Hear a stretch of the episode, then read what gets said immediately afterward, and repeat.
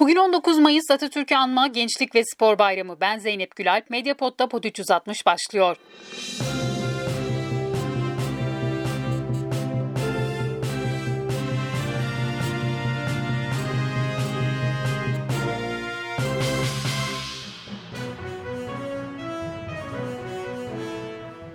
Türkiye'nin gündemi siyaset mafya arasındaki gerilime kilitlendi. İçişleri Bakanı Süleyman Soylu ile Sedat Peker arasında aracılık yaptığı iddia edilen Hadi Özışık kendini yaptıysam şerefsizim sözleriyle savundu. Sedat Peker ise dün akşam Hadi Özışık'la telefonda görüştükleri videoyu paylaştı. İçişleri Bakanı Süleyman Soylu arabuluculuk iddialarını yalanladı. Hadi Özışık'la Süleyman Özışık için yıllardır birlikte teşriki mesaide bulunduğumuz arkadaşlar bunlar şaşkınım dedi. Soylu Özışık kardeşler hakkında hakaret, iftira ve örgüt içindeki hiyerarşik yapıya dahil olmamakla birlikte örgüte bilerek ve isteyerek yardımdan suç duyurusunda bulundu. Muhalefet partilerindense Soylu'ya tepki geldi. Gelecek Partisi lideri Ahmet Davutoğlu acilen temiz eller operasyonu başlatılmalı dedi. Tüm yetkililerin istifa etmesi gerektiğini söyledi.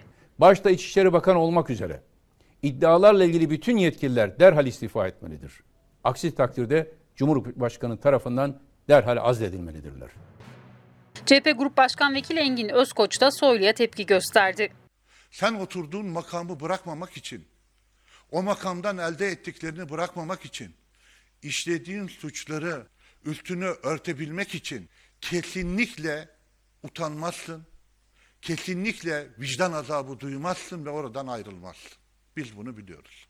Avrupa Parlamentosu Türkiye raporunda ülkücü hareketin AB terör örgütleri listesine eklenmesi fikrini ilk kez gündeme taşıdı. Avrupa Parlamentosu Türkiye raportörü Sanchez Amor tarafından hazırlanan Türkiye raporuna bu amaçla bir madde eklendi. Irkçı ve aşırı sağcı olarak tanımlanan ülkücü hareketin sadece Türkiye değil aynı zamanda Avrupa Birliği üyesi ülkelerde de kaygı verici şekilde ilerlediği görüşü savunuldu. İsrail'in Gazze şeridine yönelik saldırıları devam ediyor. 10 Mayıs'tan bu yana abluk altındaki Gazze şeridine düzenlenen saldırılarda 63 çocuk, 36'sı kadın olmak üzere 217 kişi yaşamını yitirdi, 1500 kişi de yaralandı.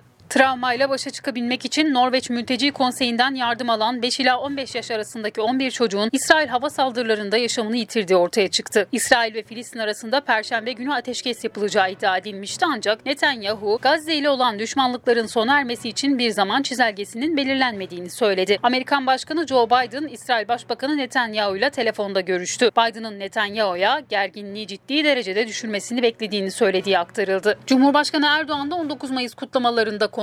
Amerika'nın eleştirilerine yanıt verdi. Bize de ne diyorlar? Erdoğan bu şekilde konuşmamalı. Ne yapmalı? Alkış mı tutmalı? Biz zulmü gördüğümüz yerde en yüksek eda ile haykıracağız. Ajans France Press Avrupa Birliği'nin koronavirüse karşı iki doz aşı olan turistlere sınırı açma kararı aldığını duyurdu. 27 Avrupa Birliği ülkesinin büyükelçileri Avrupa Komisyonu'nun 3 Mayıs'ta sunduğu güvenli ülke kriterlerini genişleten ve tamamen aşılanan turistleri ülkelere alan tasarıyı onayladı. Yeni güvenli ülkeler listesinin bu hafta içinde açıklanması bekleniyor.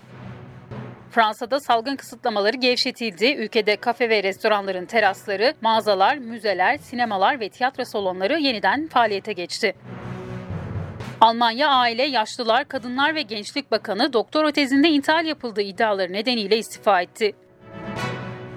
AKP Sakarya Milletvekili Kenan Sofuoğlu yabancı uyruklu eşinin üzerine Ferrari SF90 satın aldı. Misafir araç statüsünde alınan Ferrari'nin ÖTV gibi birçok vergiden muaf olduğu belirtiliyor.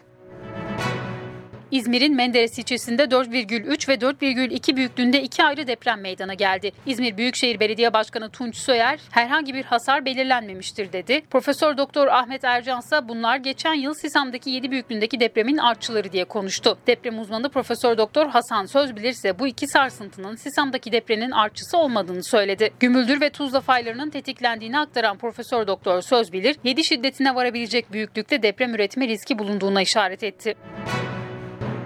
Manisa'da 4 gencin ölümüne ilişkin rapor açıklandı. 31 Ocak'ta ölen gençlerin 3'ünün intihar ettiği, birinin de uyuşturucudan öldüğü belirlendi. İşkence Dere Vadisi'nde açılmak istenen taş ocağına karşı haftalardır mücadelelerini sürdüren halk, Mustafa Kemal Atatürk ve arkadaşlarının Samsun'a çıkışının 102. yılını söyledikleri marşlarla kutladı. Sesimizi yeryüzü dinlesin, sert adımlarla her yer inlesin, inlesin. Bu haberle Pod 360 sona erdi. Yarın tekrar görüşmek dileğiyle hoşçakalın.